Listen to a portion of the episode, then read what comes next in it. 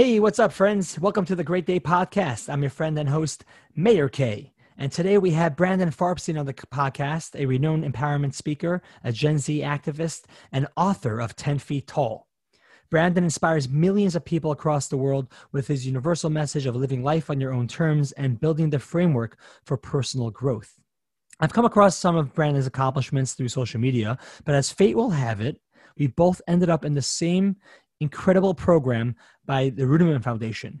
They hosted this program called Lead twenty at, at M I T, which brings together social influencers in the areas of inclusion, leadership, and advocacy to participate in a highly unique program that teaches strategies and builds an incredible network to equip participants with a new sense of a community and power to make this world brighter and more inclusive.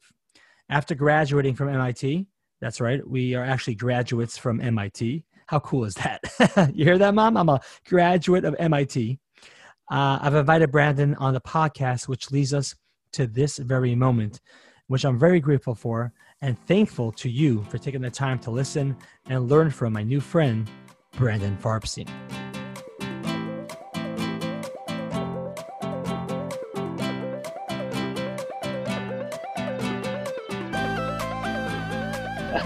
Brandon Farbstein is here on the Great Day Podcast. My day is that much greater. It feels that much more greater because we are sharing space right now. Brandon, thanks so much for making the time and uh, and hopping on the on the good old podcast. Finally, man. Been a long time coming. I'm so glad we can make this happen. Yes, yes, yes. For for a while now, I've been uh, I've been seeing your you coming up and, and sharing your light with the world, and uh, from TEDx uh, stages. Uh, to lives and to uh, ten Feet Tall, your book, which uh, I love to to talk about as well. Uh, Brandon, like how how are you handling all this? I would say recognition. I, I, fame is a bit of a tricky word there, but you are getting a lot more recognized out there in the world. Especially, I know you go about saying it. You're a Gen, Gen Z activist. How do you process all this from being this kid, you know, being bullied growing up, and I'd love to hear more about your story, to taking on all this responsibility in a way and showing up in the world in such a powerful way? Yeah, you know, I love what you just said, responsibility. That is what I truly feel in my heart every single day, having the platform, having the role that I'm in, that I've stepped into. It feels like an immense responsibility because I want to not only show up as my best self on a daily basis and get past my own limitations and adversity that people may not see, but also encourage others to step into the best version of themselves and to use what they've been given to change the world in whatever ways that they can. And so for me, it's all about now understanding that where I am is exactly where I need to be. And it's not on my timeline. And what that means is I still have bad days. I still have moments where I'm completely overwhelmed and paralyzed with anxiety and depression. Even with the personal development work that I've done and yada, yada, I still have to go through it. I still have to do the work on myself before I could go out and give advice to hundreds of thousands or millions of people every year. And so that's been the big underlying constant for me, that I can't walk, I can't talk the talk if I don't walk the walk. And it's immensely hard to try and be authentic and vulnerable and, and the most you version of you, being a young person and, and still figuring who that person is, but trying to share it with the world because you have a platform and you have all these people that are expecting you to do that. And so I'm just, at the end of the day, so grateful. And I could not imagine where my life would be if I didn't have this mission that gets me so fired up on a daily basis, even on the days that I'm feeling down and I'm feeling low energy or depressed or whatever it is, knowing that I am able to make an impact on others and they're able to then do something great with their own life is so incredibly fulfilling, and it keeps me going. That's that's incredible. I mean, and and and that message comes through, and and it, it's such an interesting and powerful thing that you just shared. Is that, you know, as a young person, you're you just turned twenty-one years old. Um, congratulations! I know I know this because well, you posted about it, and I, and I love following you. But also, we we planned this out, and your family surprised you and took you out for your first legal alcohol drink. Uh, congratulations, L'chaim, on that. Um, but it's it, it's it is amazing though at twenty-one. To have accomplished so much that you have uh, intellectually, and, and your emotional intelligence is, is sky skyrocketing, but it's also like you're discovering yourself and, and feel, figuring yourself out, and to be told sort of like who you are, what you are by the world, and have this sort of expectation thrown on you as you're developing yourself is, is quite, it could be quite turbulent. Uh, but you having that awareness is, is tremendous. And I think anybody who is listening is, it's like that balance between being open to the world, taking on responsibility, and also don't pigeonhole pigeonhole yourself into what people are telling you who you are, and to figure and, and allow that process to take hold. And if that may shift from what people expect of you, that's okay too, as as long as you're just, you know, keeping in touch with who you are, always coming back to, you know, what feels right, what what what makes sense to you as you as you carry on on this journey of life. Because whether you're twenty-one, thirty-one, forty-one, and so on, there will always be these moments of, and to create these moments of reflection to say, wait a second, how do I feel about this? What am I going through right now? Touch base and then and continue forward. Uh, so you just, that's that's exactly what you're going through. And, and, and as you shared beautifully, before, you know, we're jumping a little ahead and perhaps people don't know too much about who you are, Brandon, you know, Um, and I, I hope you could correct me on this, but like, I know you have, you you were born with a unique form of dwarfism, mm-hmm. um, which, you know, and I, you could perhaps enlighten me as well as listeners exactly what that is and the limitations that come about um, with being born with, with, uh, with dwarfism. Absolutely. So my specific form of dwarfism, which by the way, there are over two hundred various cases under that fall under dwarfism. So mine is a condition called metatropic dysplasia. And when I say rare, there are less than one hundred cases reported in medical history. So not just I a year, am, history. Yeah. Wow. Yeah. Uh, and if you think about how many billions and billions of people are not only currently on this earth, but are technically recorded in, in the medical books for hundreds and hundreds of years, that's crazy. And wow. So what it has meant, you truly, is, you truly one in a million or one in a billion. Yeah. Yeah. And to be honest, I used to think that was a negative. I used to hate that.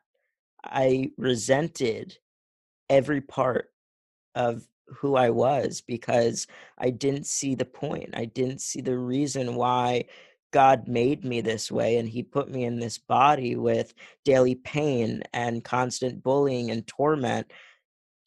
I had a time when all I wanted was to end my life and not be me anymore. And I remember distinctly coming home from school one day when I was eleven and saying to my mom, I'm done. I just can't do this anymore, and I don't want to continue living. I don't want to be me and suffer with this pain both in my bones, but also that that I couldn't express emotionally that that I was feeling inside. And so what I said to her was, I'm going to kill myself. And that was my way of very desperately saying, I need help. I I'm alone. I feel like the world is kind of crumbling in on me, and, and I feel all that weight. And so I went up to my room and I slammed the door, and my mom was only a minute behind me, but I wrapped a belt around my neck and I was very, very close to ending my life and taking an action that I would have regretted very, very much so. And I'm incredibly blessed to have a superhero as a mom and also a really amazing dad as well. And my mom was the one who physically got in my room and stopped me from partaking in the act. And she just wrapped me in her arms and we sat there sobbing for a good fifteen minutes. And from that moment on, I was able to get professional help. And it honestly took me about five or six different counselors and therapists until I found somebody that I could talk to in a comfortable way, that I felt like not only could understand me, but could really hear me and see me for who I was and and what was also inside, that I didn't necessarily have the the words or the tools to express at that time and period of my life. And so being invisible for the first fifteen years of my life was really how I felt.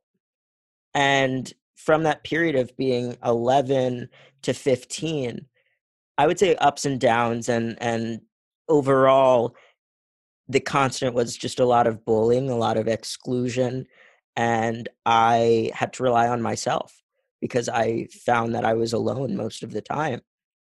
And so, yeah, I felt really invisible up until I had the opportunity to give a TEDx talk. And that was the very first time that I decided to share my story, but also... Before we jump into the TEDx talk, because that was, a, I think, a pivotal moment in your life tr- tremendously, um, which I think brought you to sharing yourself to the world and, and that taking off. And b- before we jump into that, because I really want to little unbox what you just shared. And yeah, yeah. Thank you for sharing so vulnerably. I mean, such an intimate moment with yourself and, and facing uh, a very harsh um, reality and, and, and noticing like and, and, and sharing that with your mother.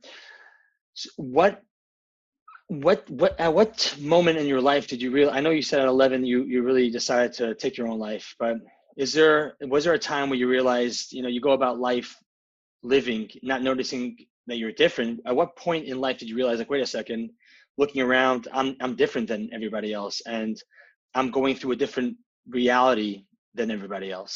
When did that occur to you, and and and how did that and how did that happen? Yeah, I think the first big moment where that happened and and I realized that I wasn't like the others around me, I was four years old, and I don't remember this, but my mom told me uh this story, and kind of it's interesting when things like that kind of respark your memory. um I was looking in the mirror and looking at my legs, and I saw that they weren't straight, they were kind of bow-legged and and curved outward, and I said to my mom, why do my legs look weird? And she said, they don't look weird. They're just different. And you are different. And being different is a great thing. And that was the first time that I think it clicked that I really am not like the other kids around me, the other people around me. And I started having major leg surgeries at that time as well. So I was three or four when I had my first one that left me in a wheelchair and double leg casts for about six months. And obviously in, in that period, being so young, not being able to run around and play and go to preschool and all of that, that really reaffirmed that, no, I really am different. And I, I have things that other people don't have in terms of my limitations and, and what I have to go through and whatnot. But then it was going from my own internal, oh, wait, I'm different, to the world starting to react to me in in a way that made me feel very different. And that was probably when I was starting around eight or nine, when the other kids started to noticeably grow quite taller than me. And I got, it, it wasn't bullied at that time. I would call it more teasing in elementary school in the younger years, but just the, the overall act of being excluded and being targeted and, and kind of called out for my look and, and for just being who I was and, and really nothing else. And I didn't like that at all. And it really got to the point, starting in middle school, but really in high school, the bullying got so severe. And when social media got on top of that, it the pot just boiled over. And I started getting death threats from the peers at my school. And literally the very first week of, of my freshman year of high school, I had a tweet that was going around uh, that had hundreds and hundreds of retweets. That was, I think, a video of me going down the hall of my high school. Um, and to give context, I had this really badass Segway mobility device that drew a lot of attention. And the kids really did not like that. They did not appreciate the fact that, like, who is this kid? Who's this freshman who gets to ride around on a Segway and look as dope as he does and, and all this stuff? Heck yeah. And is that the same one from the TEDx talk? That yeah. Yellow one? Oh, yeah, it's, that's amazing. Yeah, so, you know, it looks like a, a combination of a, a Transformer and a Lamborghini. So yeah, exactly. I, so it, I wasn't trying to, yeah, I wasn't trying to like blend in either. And I knew it was going to draw attention, but I didn't think it was going to draw that level of attention in terms of the, the amount of negativity and how they use that to target me. And so this video that, that went around was just a five second video of me passing somebody on my Segway. And it said the first person to punt the midget off the Segway gets five dollars. And then Whoa. from the, and that, that was like just surface level compared to most of the other stuff that pretty immediately I started experiencing. Um, this is the ugliest thing I've ever seen. He's never going to find anybody that loves him. The world would be a better place if this midget just killed himself. Um, and then after I gave the TEDx talk, when I was fifteen freshmen, I thought things were going to get better. I wasn't expecting it to be a solution or any sort of anything in terms of just helping my peers see me for who I was and, and maybe understand my story a little bit more than than just knowing me as the kid on the Segway. Have and, you been a, sorry, I was going to ask you, have you recently, has anybody recently come out, any past bullies come out and apologize, reach out to you to connect with you? And did you have any friends during that time? Did anybody reach out to you, say, hey, Brandon, I see you, could we be friends? So the first part of the question, in the last couple of years, I have had a few people that have reached out to me that either were involved in, in some direct way of targeting me or, or sending me messages or whatever, or they saw it happen and they didn't do anything. And mm. it's been clearly on their conscience and on their heart. And they wanted to reach out and say, look, I, this doesn't make it right. And this doesn't correct it, but I just wanted to say, I'm sorry. And I've heard from some of the people. Um, one person said that they were being abused by their dad. Another one was saying they would, they were bullied all their life. And the only way that they knew how to take any of that energy out was to put it onto somebody else like me. Um, and just on and on. And, and what I learned from that was that hurt people hurt people. And until that cycle is stopped, unfortunately, it's just going to keep perpetuating. And that's why it's so incredibly vital when we see something to say something.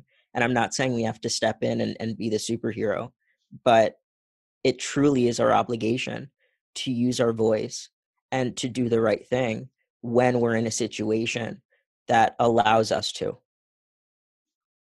Amazing. Have you been able to face your bullies, whether in a physical sense or, or mentally, emotionally, and forgive them? It's a great question. It's been really hard, to be honest. And I've gotten into a, a place now where I feel like I do have forgiveness, but that forgiveness does not necessarily heal the wounds. And it's two different things and two different beings. And so while I, I feel like I've done a lot of work in terms of forgiveness, I am now realizing that I still have a lot of wounds to heal that I may not have realized I had, even going from years and years ago. And I feel like for a lot of us, that's also the case because we get so busy and we distract ourselves, whether consciously or subconsciously, and we compound these things that we go through. And we don't always give, we don't always give ourselves the time and the energy and the space to heal and to go through it. But allowing yourself to feel your feelings and to really go through something as it comes up is such a gift. And it may not feel like it because it's still going to be uncomfortable. It's not going to make the pain go away. But in those moments, I feel like we both learn and can grow the most. And if we can learn to not get paralyzed by the things that happen to us, and also understand how much true strength and resilience resilience is inside of each and every human being, because to get where we are right now and overcome every obstacle, every adversity, and every roadblock that has gotten in each of our way is beyond a miracle. And I think we have to bring that to light and, and recognize how much of a gift our simple existence today, right here, right now, our breath is. It is such a gift. And we, like I said before, I truly feel like we all have an obligation to use what we've been given to shine our light as much as we possibly can, even in the dark days and in the moments when we feel like we don't have much to give. In my own personal experience, that has been what has really carried me through in the moments of feeling despair, feeling really down. When I can do something to make somebody else's day just that much better, just that much more positive or bright, it yeah, means everything I, to yeah. that person and you.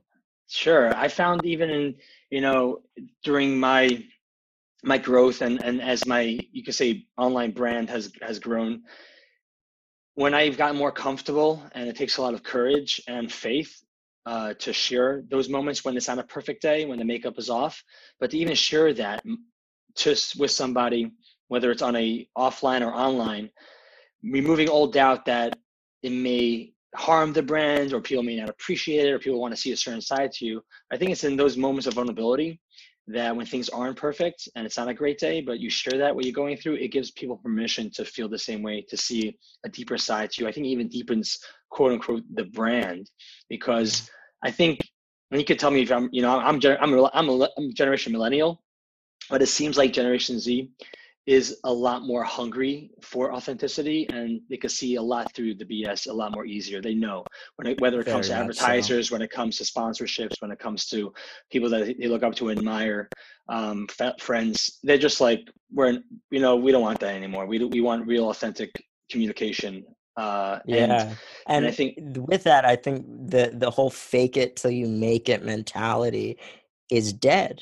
And sure, there are people that still can put on a facade successfully for a little bit, and they may get a lot of followers, a lot of money, a lot of whatever that they're looking for. But that's not long-term. That's not going to continue and sustain them. And people eventually will always be able to figure out who that true person is, and and the facade is going to crack at some point. And so that's why it truly is just so important to be the most you version of you. Even I, I love what you said on the days where you're just not on brand, you know, you're not the person that people usually see. That's okay. That's what it means to be human. Yeah. Yeah. So we did leave off on the story in which you you got invited to speak at a TEDx event when you were fifteen years old. Unbelievable. And for those who are listening, uh, I highly recommend checking out uh, Brandon's talk on, on YouTube.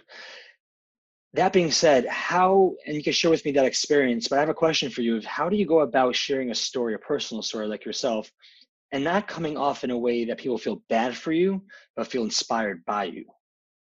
That's a really great question. At the end of the day, you could only be as genuine and authentic as you can, and people are going to take it as they are. And so that's not to to psych you out and say, well, what if people react negatively and and blah, blah, blah, what if, what if? It's people are going to resonate with you, even if they don't know what it's like to be in your shoes. And the universal feelings that we all can relate to, feeling worthless, feeling unworthy, feeling invisible, yada, yada. You don't need to be three foot nine in order to, to know what that's like. And that's what I realized. And so it's it's truly about coming from a place of not being the victim. And that's where other people recognizing and, and reading into what is coming across to them, even in just your body language, your tonality, and, and seeing the look in your eyes too. And so I I realized that I didn't ha- I didn't need to be the victim of my circumstances anymore. And if I chose to be the victor, if I chose to be the person that could overcome and could make something out of that, then that just automatically would inspire people. And I knew that. And so that's what I decided to do. And that's also how I've decided to commit to living my life, because I'm somebody that always can have an excuse and can always have a reason to say why I cannot do something, but I don't want to live my life in a in a limited way. I want to adapt. I want to see things as they are and not try and create a false reality or a false narrative.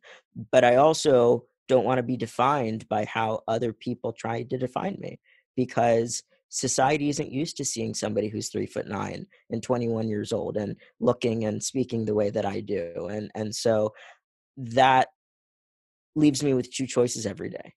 I could either react and be triggered by when people do something that I think is an attack on me, like staring at me or laughing at me, taking a video as I go by, yada, yada, or understanding that people are inherently curious.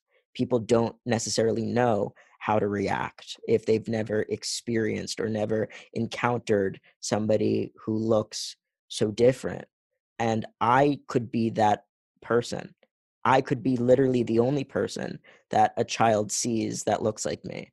And and in that five second interaction, passing by, if I don't have a smile on my face, or if I don't wave, or if I'm not friendly in, in some way, that's going to be remembered, because people remember the guy passing by on, I now have this really dope, bright orange Segway.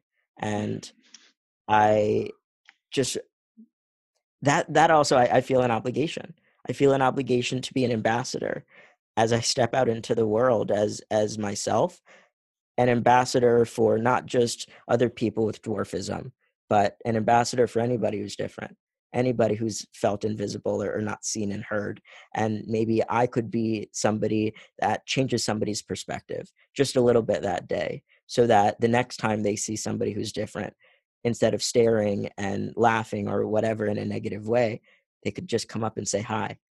And and how powerful would that be? How amazing would this world be if we decided, instead of being scared or in, instead of just not approaching somebody because they're so different from how we are, how we live, we just go up to them and, and ask them what their name is, or just say hi.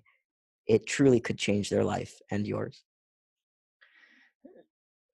That's that's an incredible way of putting it, Brandon. Uh, like, and and that shift, that mindset of stepping out of your own head and looking at people like, hey, they're just curious. Using that language changes the whole dynamicy of when when when instead of feeling judged or feeling alone, it's like, oh, someone, they're just interested. They'd never seen something like this before. Um, whether you go out and engage that, or whether you're just passing through, but processing it in that manner takes off a whole lot of weight of, of, you know, separation, of anger or resentment, and just like, oh, they're just tapping into being what a human character trait, which will comes up with anybody that in that certain circumstance. Exactly. Uh, the, was there somebody in your life as you were growing up uh, and that saw something in you that you didn't see in yourself? Interestingly enough, um, beyond my parents, who who I've already mentioned, I found a friend in my middle school librarian. And you asked me before if I had anybody during those years where I felt alone and really bullied. Yeah, I, I had a couple people here and there that sometimes acted like they wanted to be my friend, but I didn't really feel like I had anybody that I could rely on except my middle school librarian.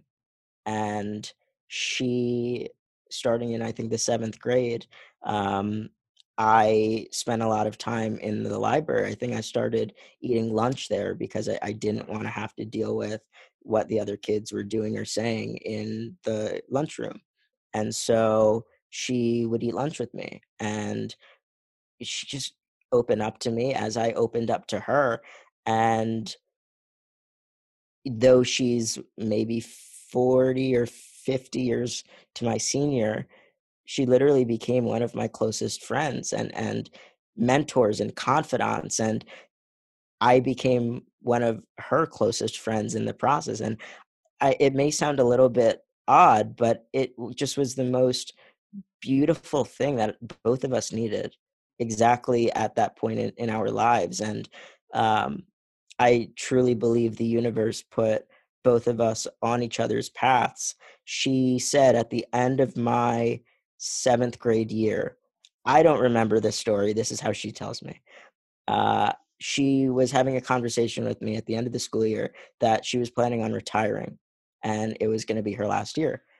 And uh, I apparently immediately got like tears in my eyes and very, very, I was devastated.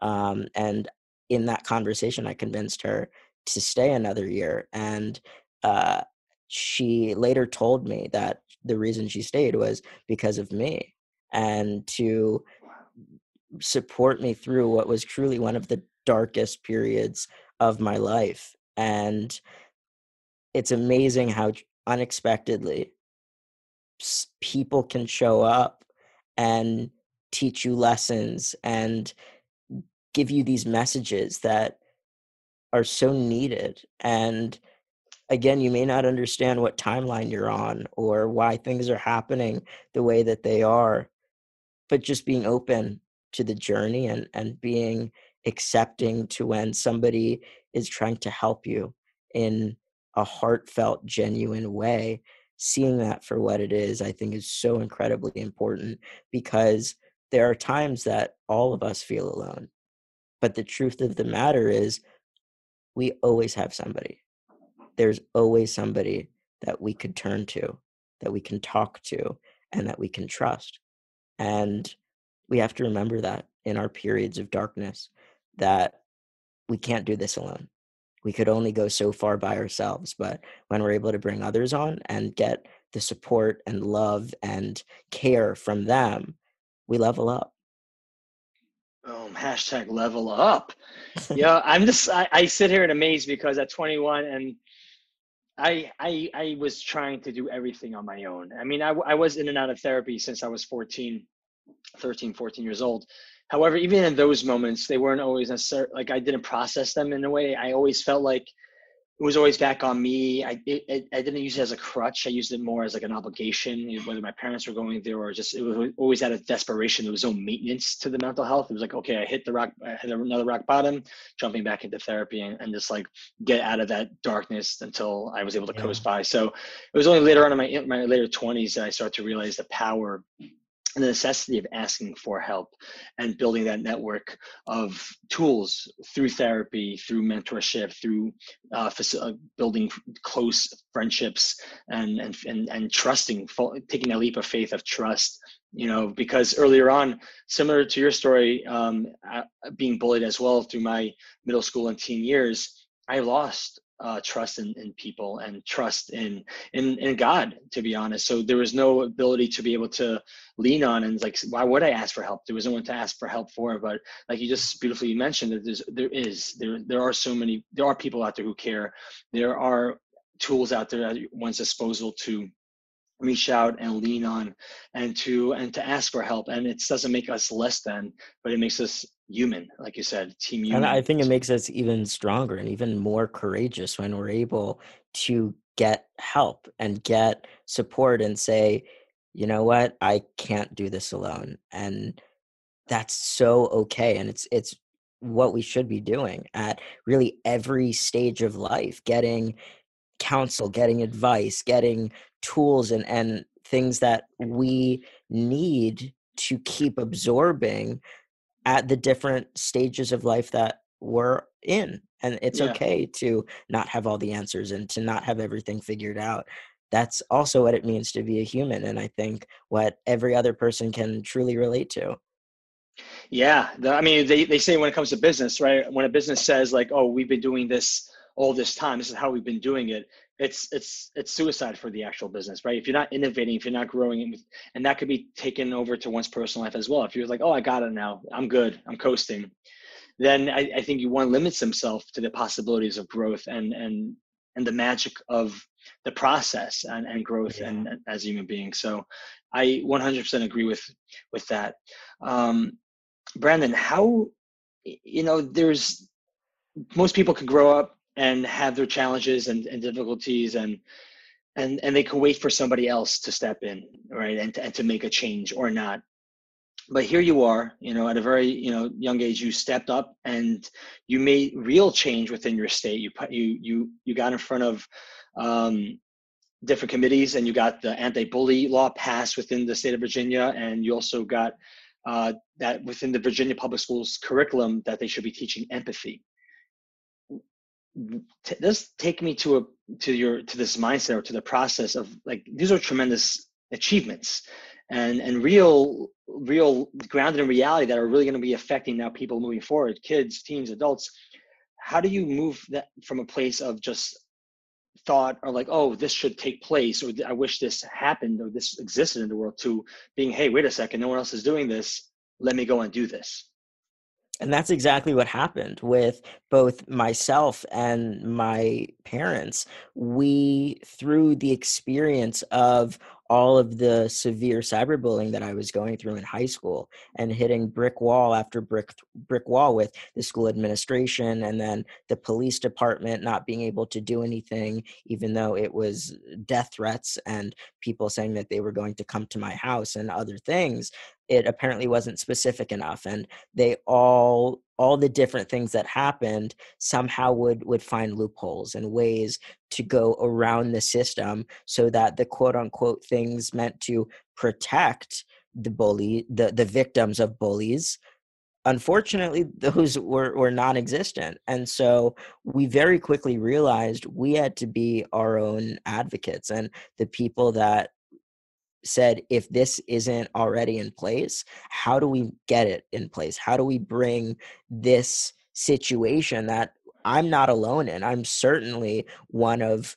maybe thousands at that time that was going through that. And I know by now it must be so many more who are the victims of cyberbullying and harassment and different things that go on. And so we had a friendship with a delegate here in Virginia, and she learned about my story and how I basically had to leave my high school because I didn't feel safe anymore and I had to start online school, which it sounds like a bad thing. It ended up being the biggest blessing for me. But um, so I, I... Why is that? I, I was able to finish my schoolwork in about fifteen minutes a day. And and uh, I was also through that. So it, it's really interesting how, how it happened. November of, so Thanksgiving break-ish of my junior year, the cyberbullying got so severe, a new Instagram account was created that had anti-Semitic and the most vile and disgusting language Uh, about me, targeting me, that basically took content from my TEDx talk, from my Instagram, um, like the, the positivity stuff that I was yeah. trying to to do, and distorted it and said just these absolutely horrific things about me, that I should have been gassed in the Holocaust. Um, again, that the world would be a better place if this ugly midget killed himself. Um, just truly, I think some of the the worst things that we could say to another human being. Um, and Sometimes, some, yeah, yeah it, it's, it's it, insane to think that there's people like who are going through so much pain or so much disconnection from their own being and feelings that they take effort, you know, it takes effort to put a page together, to, to edit these videos yeah. um, and to go out and, and this is their way of just trying to be seen or to be heard or, or to like, right. Hey, I, I exist. Sorry you went through that, Brandon. Thanks, man. But you know what? I'm, I'm really grateful that I did, because through that I was able to through, and also the the added time that I had in the day, not having to sit in school for six hours and having everything done in fifteen, twenty minutes a day, I decided to start speaking out and sharing my story more and more. This was two years after I gave my TEDx talk. So I was already being invited to speaking engagements and some different opportunities, and I wanted to really take advantage of that. And so that's exactly what I did. At the age of seventeen, I became a professional speaker, and I also decided to testify at the Virginia General Assembly upwards of maybe ten different times to different subcommittees and committees, and then uh, two different governor administrations. And I've been able to help get two laws that are now signed into legislation, um, one on anti-bullying and then another one that literally requires empathy and social and emotional learning to be in the public school curriculum in every classroom, starting in kindergarten to seniors in high school. And while it's not quote unquote groundbreaking and it's not earth shattering, it's a step. And it is, in That's my opinion, tremendous. That's tremendous. I mean, Brandon, I think that, I mean, anybody who's listening, and uh, it's, it's like, I mean, the limitations that we, you know, I, I, we put ourselves in, like, you know, here you, like, oh, I'm not old enough. I don't have enough resources. These are all just like false beliefs, or when I get older, I'll be able to do some X, Y, and Z. You're never too young to step up and to create change and to, and to make an impact yeah. in the world, whether it is uh, building your own business around a passion that you love, or, or st- going in front of committees and, and stopping bullying, or to, or to promote empathy. It's, it's such a tremendous thing. I know for my own self, I was like, oh, when I get older, when I become an adult, I'll, you know, take life more seriously, or seriously, or I'll be able to make a, a bigger change. And that's just bogus. That is, and even more so now with the tools that we have and the access that we have. I think the only thing that we have to get over is, and especially this is to young people, is to like those false beliefs, those limitations that we put on ourselves, that I'm too young, that I'm not perhaps A K A legal eighteen years old. Like, you got a platform. There are so many ways, and, and you're a beautiful example to showcase. And, and it's amazing that you do that, to show, hey guys, here I am, I'm doing this. So can you, in your own respectable fields and what you're passionate about. And I think it also shows that you don't need to be a celebrity, an influencer, a millionaire, any of yes. those titles to make a difference, to make impact, and to make change. It starts with what you already have. And that's what I really want everybody to to really absorb, that what you, the network and, and the platform that you already have, even if you don't think you're somebody that people look up to or consider a role model or a change maker or any of that, you still have influence. And it is so vital to use that platform in a way that properly represents you. And I'm not saying that you have to be really careful about every single thing that you post and, and act like this is your full-time job and edit and blah, blah, blah. But I am saying, number one, that even if you delete something, it's always there on social media. And that especially goes for our young friends that are listening.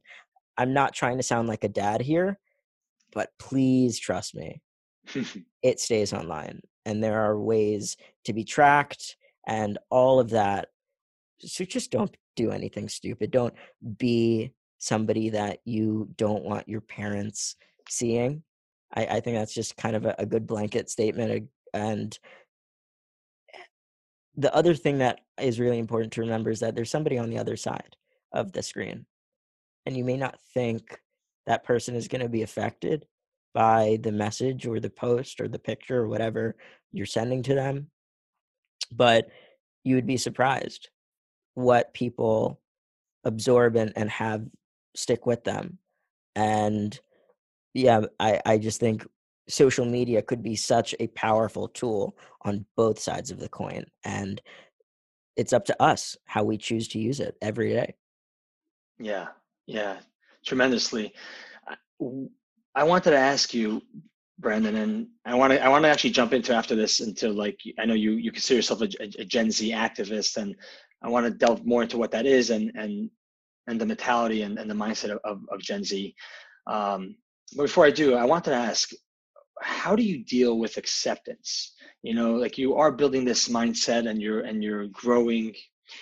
And the fact is you wake up in the morning and you're still in this body and you're and you're you're you know, this is this is the the package that you've been given. How do you practice acceptance in your in your daily life that is able for you, for you to be able to continue and to keep on keep on keeping on? Yeah.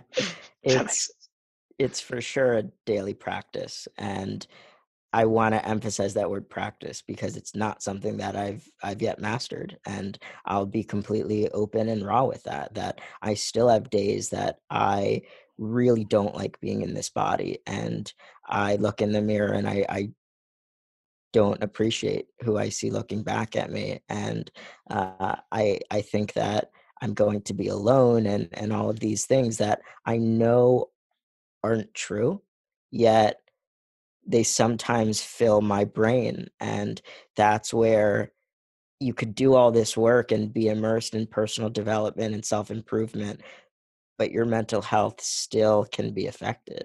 And again, I'm just a prime example of that, and I'm one of many. And so for me, it's trying to see myself for more than my work and more than who I'm known for, because I've I've learned that if I solely associate my identity with that version of Brandon, I'm going to be left with nothing when I'm alone. And when I, I go back to my hotel room or I go back to my apartment at the end of a speaking engagement, the end of a trip, and obviously this was pre-COVID, but learning, this was, I think, one of the biggest lessons that quarantine slash COVID taught me is that I put all of my self-worth into my accolades, into the attention that I got, into who I got treated as when people saw the Brandon that all of you are listening to right now, instead of seeing Brandon for being three foot nine and being different and that's it, which I feel like a lot of people do when they don't get to see or hear or learn from who I really am. And that's what speaking allows me to do. I, I get to be treated like a human being. And it's been really hard not having that in my life. Um, just going, I guess, back to the, the world that I'm uh, I'm living in on a daily basis that naturally doesn't always accept me and, and isn't reactive to seeing me in a very positive way a lot of the times. And I'm not trying to make it seem like every interaction I have or every time I'm in public, uh, something bad happens, because it doesn't at all. But what I am saying is, is that's the reality of my life. And I found that no matter how much I try and keep myself busy and do all of these projects and continue to get accolades and, and attention, it's not going to fill that void if I don't give myself true self-love and and true acceptance on a very deep level. And that's what I'm still working on. And I started online therapy a few months ago, a couple months into quarantine, which has been a huge gift for me.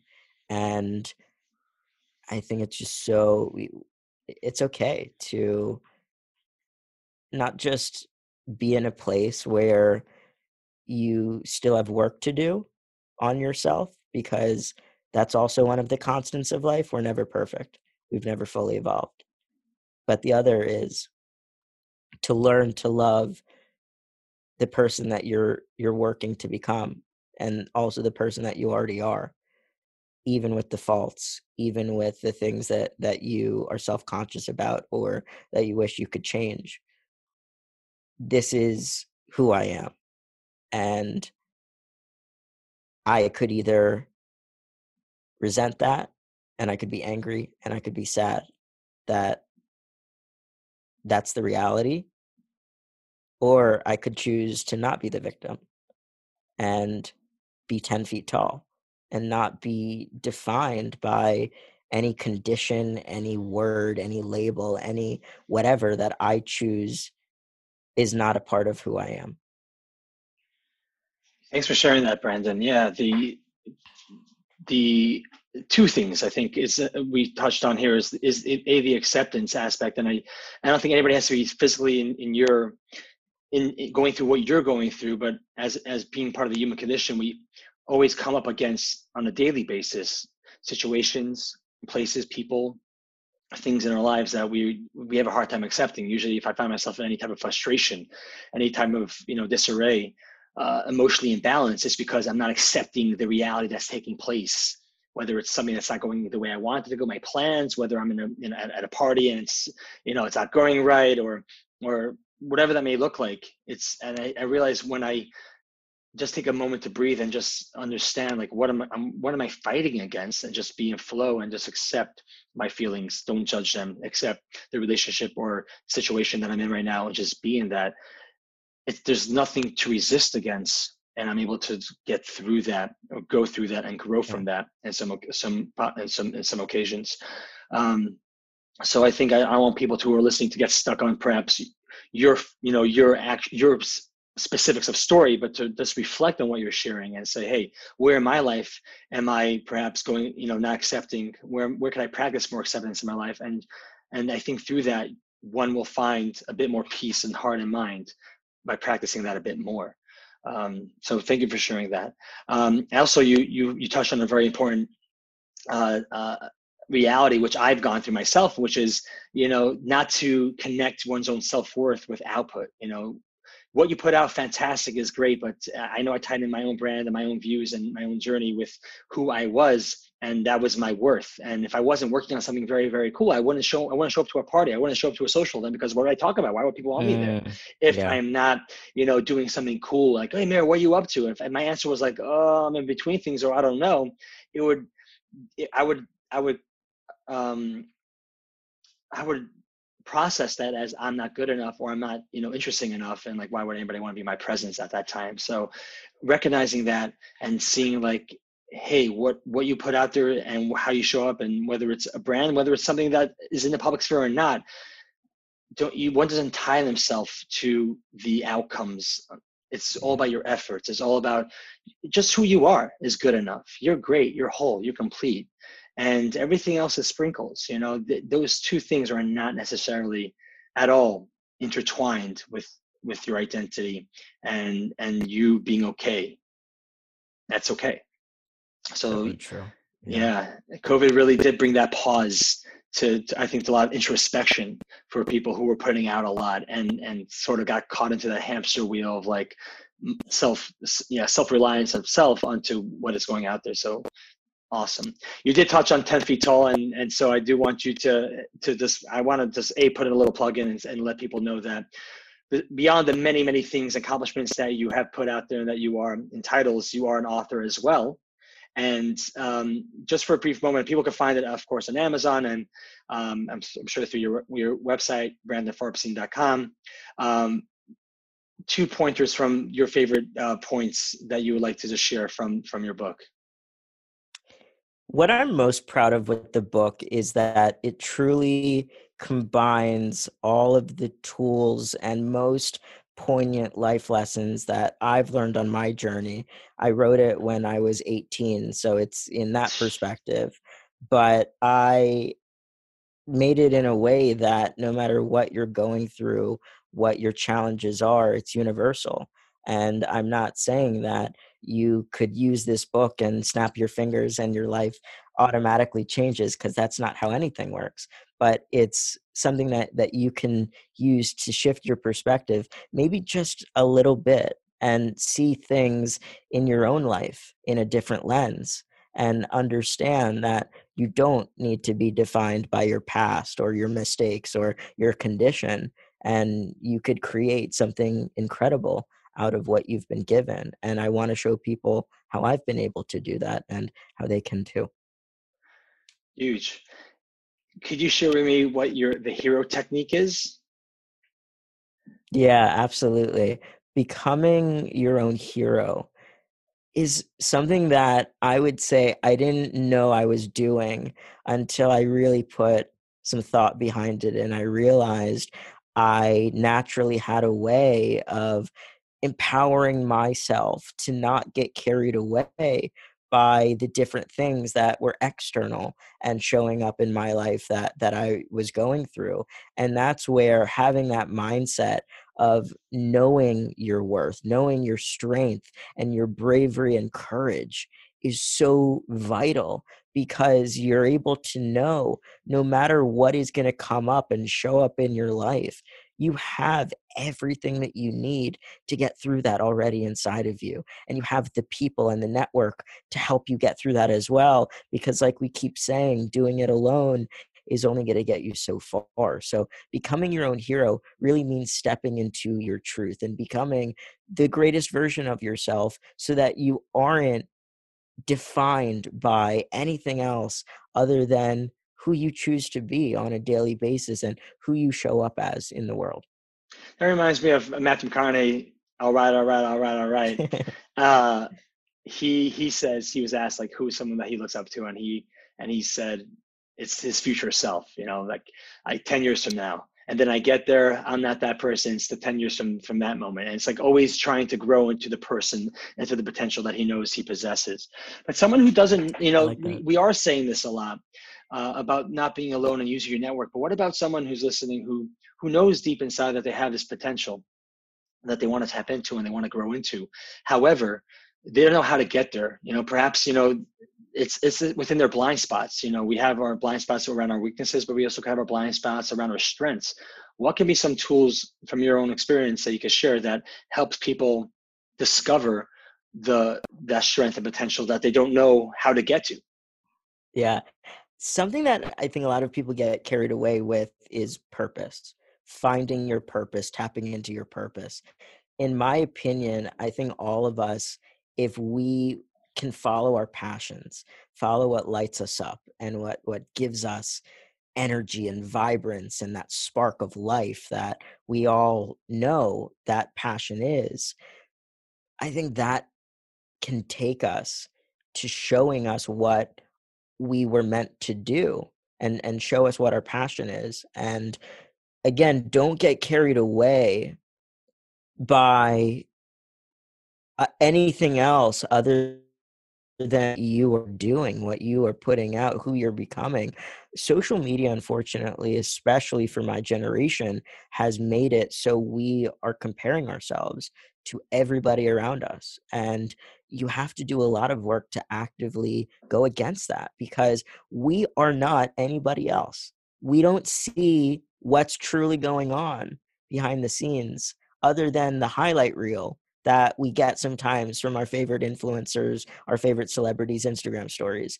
So that's something really important to remember too, that reality versus social media sometimes are two very different things, and filters versus being real and raw and and you just we're living in an in an interesting time with that. And so don't try and be anybody that you're not.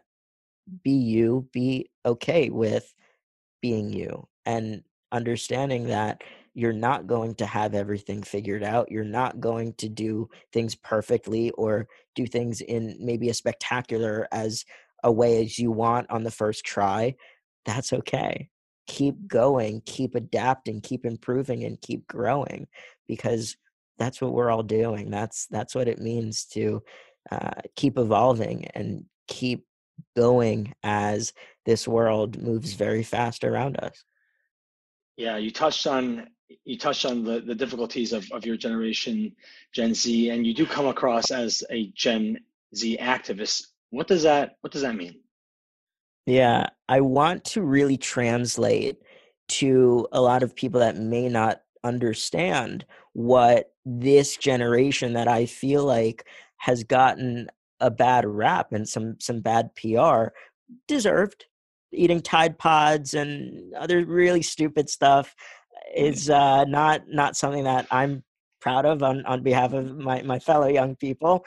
Um, but what we are that I think really sets us apart from a lot of the other generations is the willingness to want to make change in really both a micro and a macro scale. Because, for example, you have people, uh, incredible activists like Greta Thunberg, who are leading the climate change movement and, and really making incredible efforts with that. And then you also have people that are working in their own communities in their own quote unquote small ways, but are still making huge impact for those that are affected by it. And I'm incredibly proud of the work that we continue to show adults many years our senior who really have failed to take any action.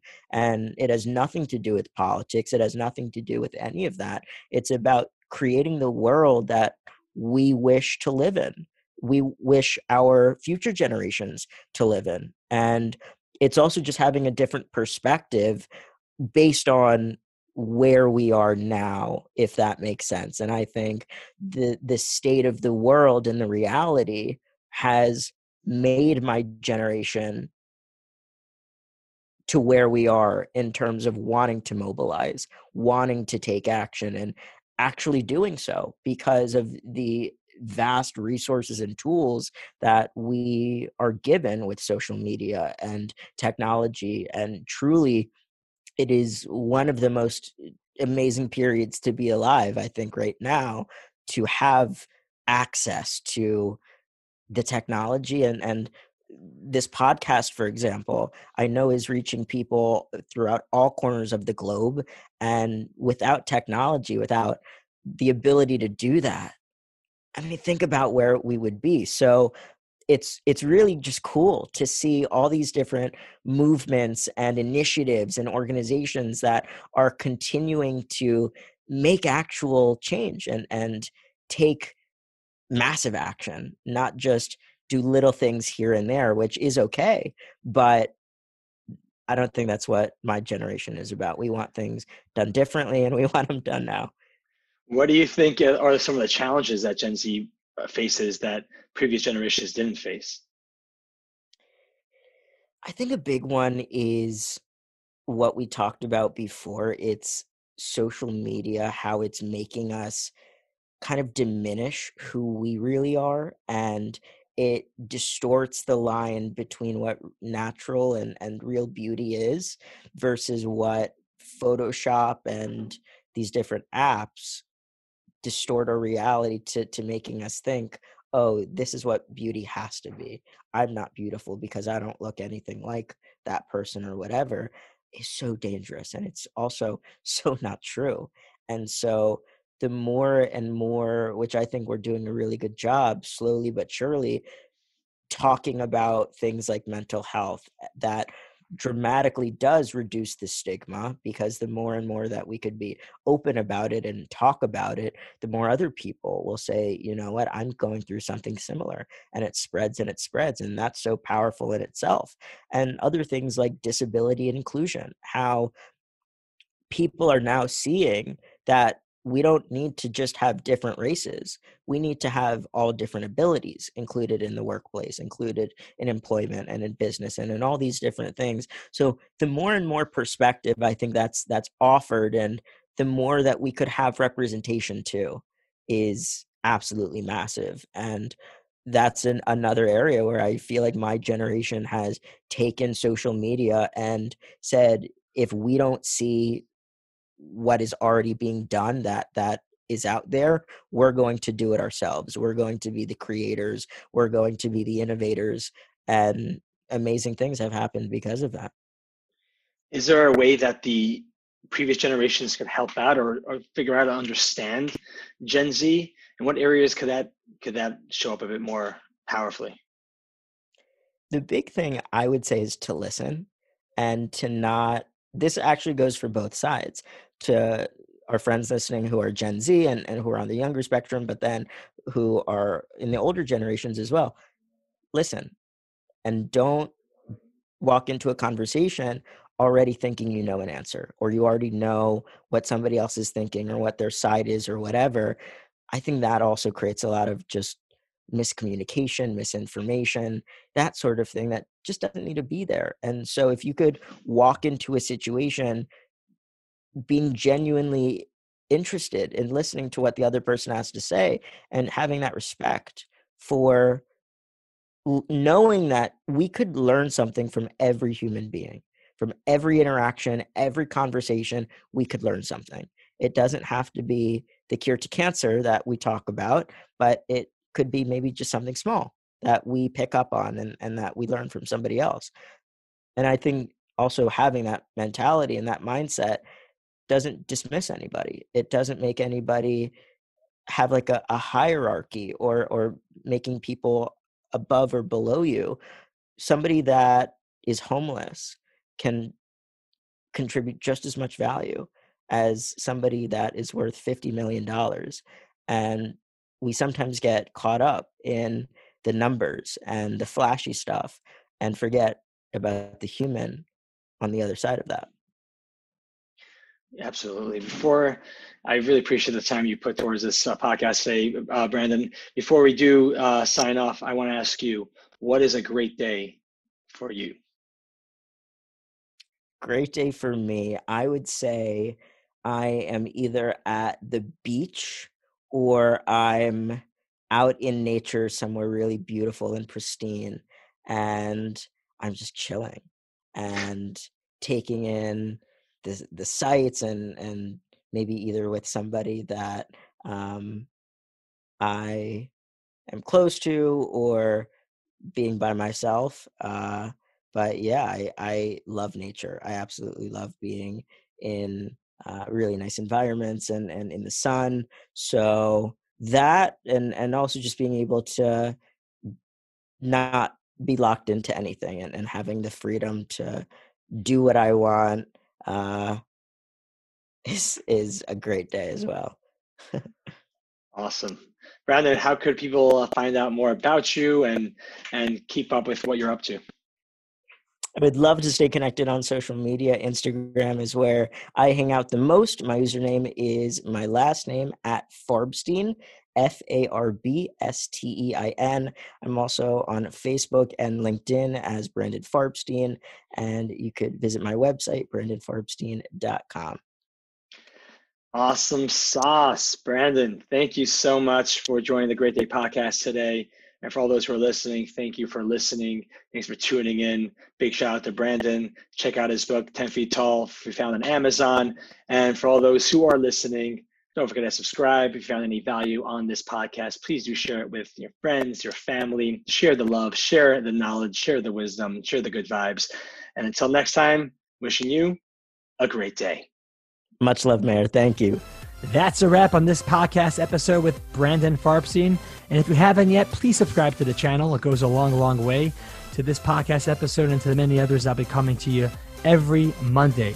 We are dropping and sharing the Great Day Podcast every single Monday. So if you haven't yet, please subscribe, rate, and comment. Thank you, Brandon, for joining the podcast today. And thank you for tuning in. Until next time, stay positive, be happy. I'm Meir Kay, and have a great day.